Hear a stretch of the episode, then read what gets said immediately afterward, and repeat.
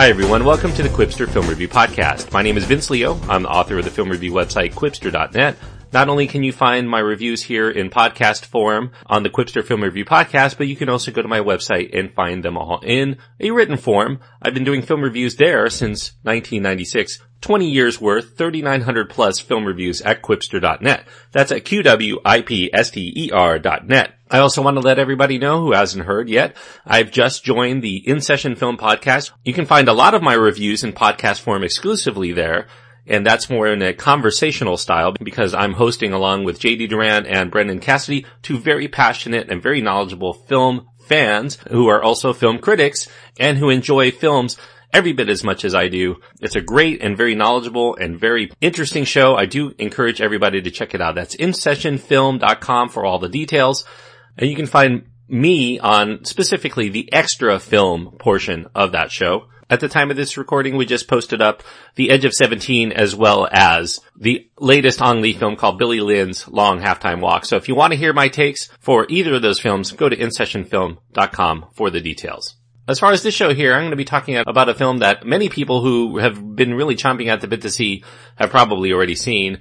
It's taken me a long time to actually get around to doing this review because there's a lot of things going on in my life, so it's really hard to juggle everything right now. At some point in the future, I hope that I will get it all sorted out. But for right now, please excuse me, I got Moana out first because that was an easier film to review. Whereas as far as Fantastic Beasts and Where to Find Them, I had a lot more to wrestle with in terms of my feelings on that, and so it took me quite a long time, actually almost a week and a half before I could finally sort it all out in written form.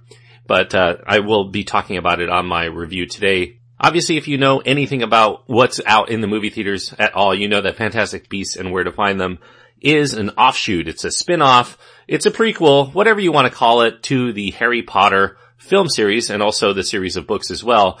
Does get credibility because it does feature a screenplay by J.K. Rowling, and this is really her first screenplay to be produced directly into a feature film.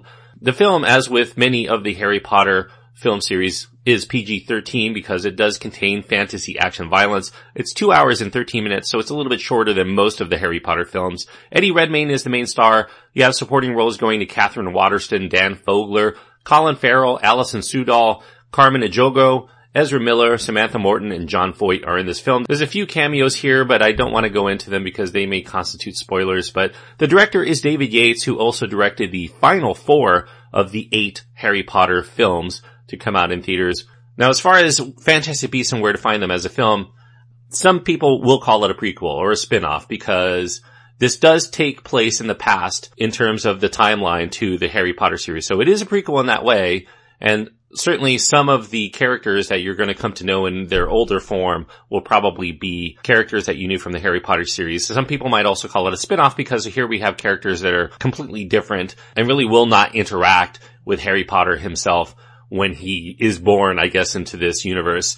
And being that Harry Potter, the series of movies were highly lucrative, obviously there's a lot of pressure by Warner Brothers to continue to pull up the trucks full of money and to make more of these things. This one is actually not based on a book by J.K. Rowling, so this has a unique place in the film series. It is actually based on one of the textbooks, a fictional textbook that actually was in the world of Harry Potter because Harry Potter would come to study this book called Fantastic Beasts and Where to Find Them during his stint at Hogwarts, kind of an encyclopedia of sorts. Although the narrative is not based on something that J.K. Rowling may have written in long form, the makers of this movie are still catering to those lovers of her work. They enlist her services for the screenplay that gives it all the credibility it needs in terms of the storytelling because fans really want more J.K. Rowling and her view. Anything other than that probably would be met with much more scrutiny, I think.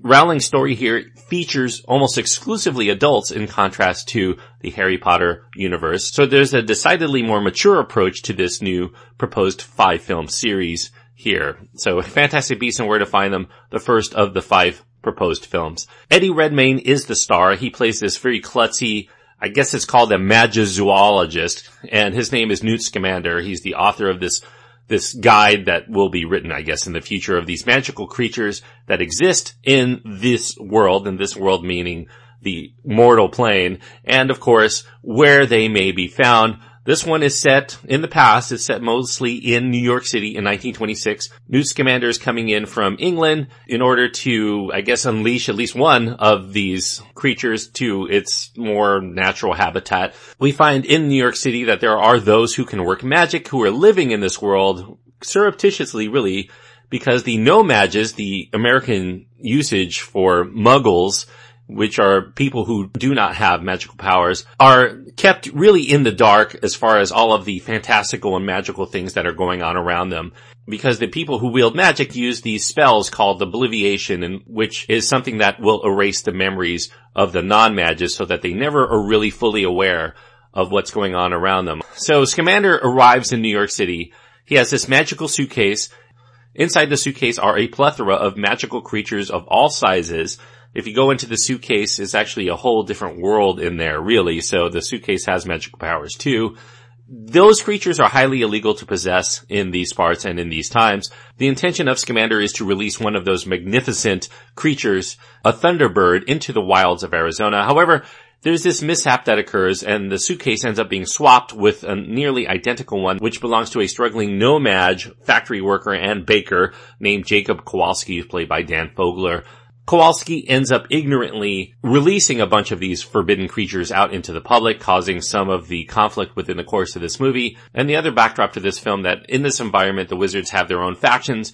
In addition to the No-Majs as well as the wizards, there's this upstart group that consists more of the zealous elements who are bent on weeding out those magicians. And there's also a struggle for power even within those ranks people forging forward with their own agendas for wanting to expose the secret society of magic that exists within the city to the public at large. And there's a lot more to it. It's a very convoluted plot. I guess when you have five films, you want to set up the boundaries of all of those films early. Some things that are in this film will not really make sense readily to the people who are just taking in this film for the first time. I assume that when future entries come out, you can go back to this film and it'll make a little bit more sense.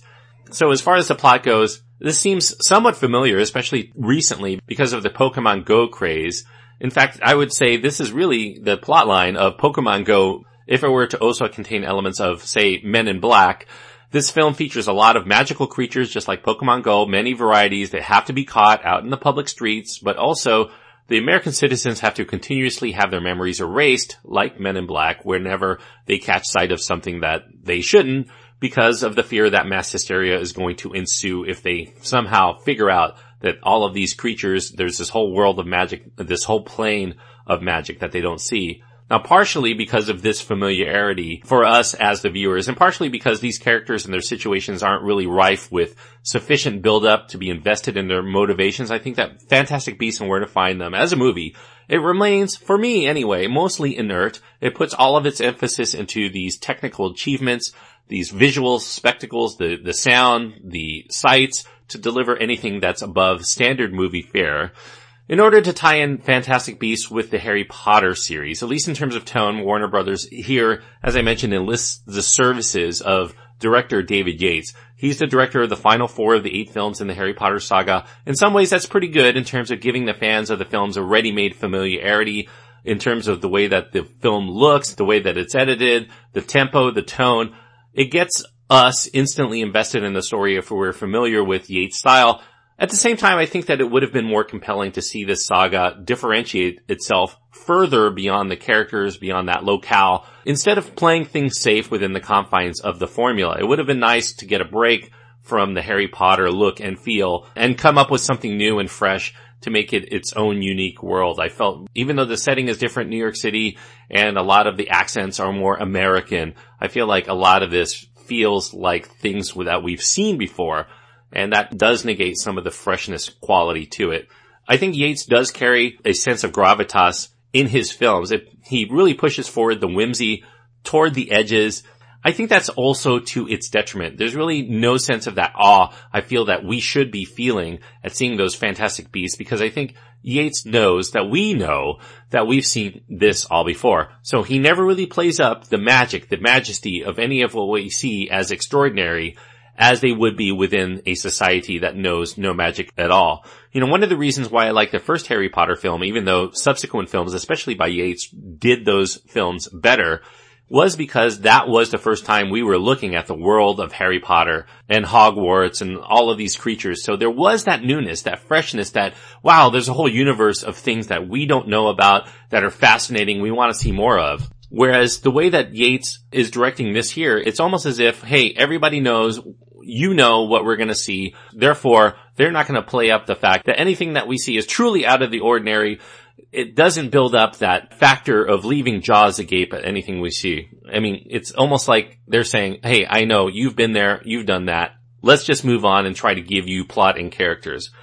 However, despite plot and characters that are new here, what Fantastic Beasts is writing upon is that it's going to deliver enough visual spectacle to give us as viewers something to admire while also doing the drudge work of having to set up for future entries in addition to tying itself in ultimately with the Harry Potter series. Now as such, this is not a very compelling start.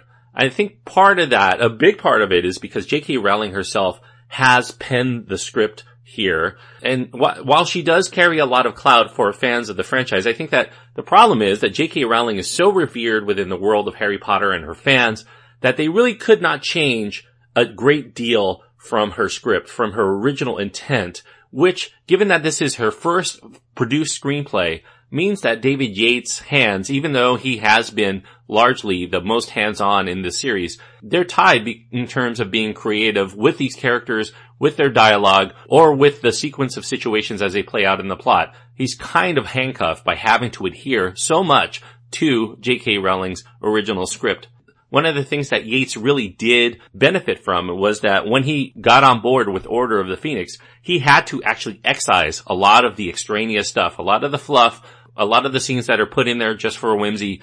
He could really tighten it up and build a momentum within the course of that movie, but also over the course of the four movies that he did. Whereas in this film, he has to pretty much deliver the plot and dialogue as written in J.K. Rowling. J.K. Rowling, not necessarily known for being really a plot driven writer. She's more about world building. She creates a lot of characters, a lot of situations, a lot of magical items, and, you know, a lot of the real pleasures of a J.K. Rowling work is going into this world and being absorbed by all of these things. But unfortunately, movies are much more built toward finding a plot early and then writing that to its inevitable climax and then conclusion.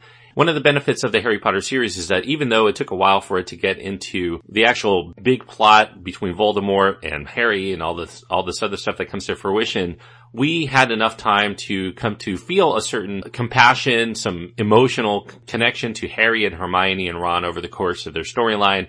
It was a little bit more leisurely, at least in the beginning, until we finally got to the point where everything that we're going to see is really building up towards something. So after observing the way that J.K. Rowling constructs her script here, at least in this first entry, I would say that her narrative writing style probably works better in a novel form, where those explorations into the natures of the beasts, as well as the backgrounds to all of these characters, can be explored in full detail before they're set in motion. In fact, most of the joys of reading Rowling comes in the way that she builds the worlds that the characters that we are to follow will inhabit, there's no luxury here in the Fantastic Beast film because we have to get to the meat of the matter first. Then we have to play catch up with all of what's going on along the way, and that's far less enjoyable experience for Rowling fans. Also, the premise rides on the notion that we're going to be entertained merely by the sight of these fantastic beasts. However, in this day and age, after seeing over a dozen films every single year that set in some sort of fantasy world where anything and everything is shown in rich visual detail, it's going to take a lot more than just creature design for us as viewers to be wowed in our seats, and it's just really not going to happen here on that alone. So viewers who are unfamiliar to the Harry Potter films should presumably be able to follow this offshoot that takes place before the events of what came before. The way the storyline's structured though is meant to build up to those other eight, eight, films. So I think that this is going to be a case of diminishing returns for viewers who don't want to dive back and get up to speed with the Harry Potter films. If you're going into this cold thinking, hey, this is the prequel, I think you're going to have the same experience as watching the prequels first of the Star Wars films, where a lot of the mysticism and the majesty of being a Jedi, for instance, was much more mundane in the way that the sequels were presented than say in the New Hope or the episode 4 of Star Wars. I think you're kind of defeating yourself by starting with these first and then going into Harry Potter films. definitely watch the Harry Potter films first as far as I'm concerned, especially given the case that Easter eggs abound in this film.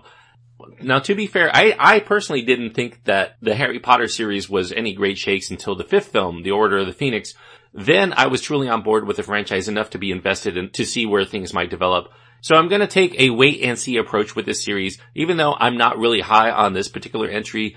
I wasn't really as high on the first four Harry Potter films either, and eventually I came to really enjoy them later. However, I do think that given that Fantastic Beasts this as a series is only intended to be five films in itself. And the fact that the, one of the reasons why I like the Harry Potter films, the latter half of the Harry Potter films much more was that you could strip away a lot of the expository information in order to get right to the plot. I'm a little bit cautious in my optimism because these films are written by J.K. Rowling, who is not really an experienced screenwriter, and also the fact that she has to do all of that world building within the course of those screenplays. She can't really strip away anything, and those people who are directing this are not going to strip away J.K. Rowling because she is a major force, a major reason why anybody takes in these films. So I am hoping that the powers that be behind any follow-ups can address the storytelling and the character investment problems of Fantastic Beasts and Rowling's writing here a little bit sooner because it's going to be a long cinematic slog for me and for many fans who might be a little bit disenchanted by this particular first entry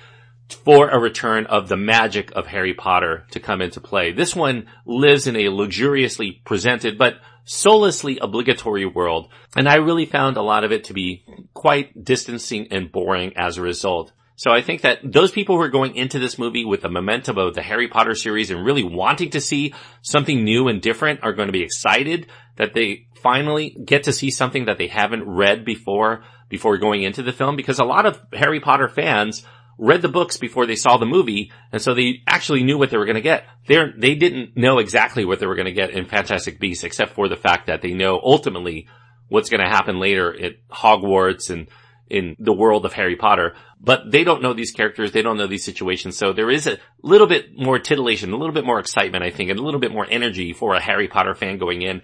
I think that uh, those Harry Potter fans are going to come into this a little bit more apt to like this film more than they probably would if this were independent of the Harry Potter series or any other ties to any world that they know. I'm going to give this film two and a half stars out of four, personally, because I don't think that this is a really strong film. I think the plot is convoluted because it's doing all of this stuff in anticipation of future entries. So a lot of it is really unexplained. I think that that's the wrong way to tell a story. Personally, I think you gotta tell a story, a self-contained story, at least with the first entry, before we get into expanding upon that world. I really don't like films that anticipate that we're gonna get future films right off the bat a lot of times that gets in the way of the storytelling because of all of the seeds that they want to plant first, and it doesn't make sense within the course of that story. Tell your story, tell it first, do it contained, and then expand on that. That's how I think movie series really should do it. Two and a half stars on my scale means that I do think that all of the tools here, all of the talent was involved to make a winning film, but it just doesn't coalesce. It's a fits and starts kind of film. I like certain aspects of it. However, I wasn't really drawn into the story. I don't really care about these characters. If I never see them again, I'm okay with that too. You know, if the, if the next film had completely different characters, I would be okay with that as far as I was concerned. And I feel that that makes this one a bit of a failure in terms of drawing me in into this new world of J.K. Rowling's creations. And that's unfortunate, at least for me. So I can't quite give it a recommendation, even though I know a lot of Harry Potter fans are going to see this no matter what and have already seen this. Thanks everyone for listening. I hope that you enjoyed this review. Please click the subscribe button if you haven't done so already. You'll continue to get all of my reviews as they come out. Also, you'll have to subscribe to the In Session Film podcast to get all of my reviews because, as I mentioned, I'm going to be doing some reviews, especially of independent films and foreign films, etc., on that. So wherever you found this podcast, also look for the In Session Film podcast as well. But if you want to get all of my work as it comes out, you can go to my website, qwipster.net. You can find not only new stuff, but also old stuff and everything in between. Qwipster.net is where to go. Q-W-I-P-S-T-E-R dot net.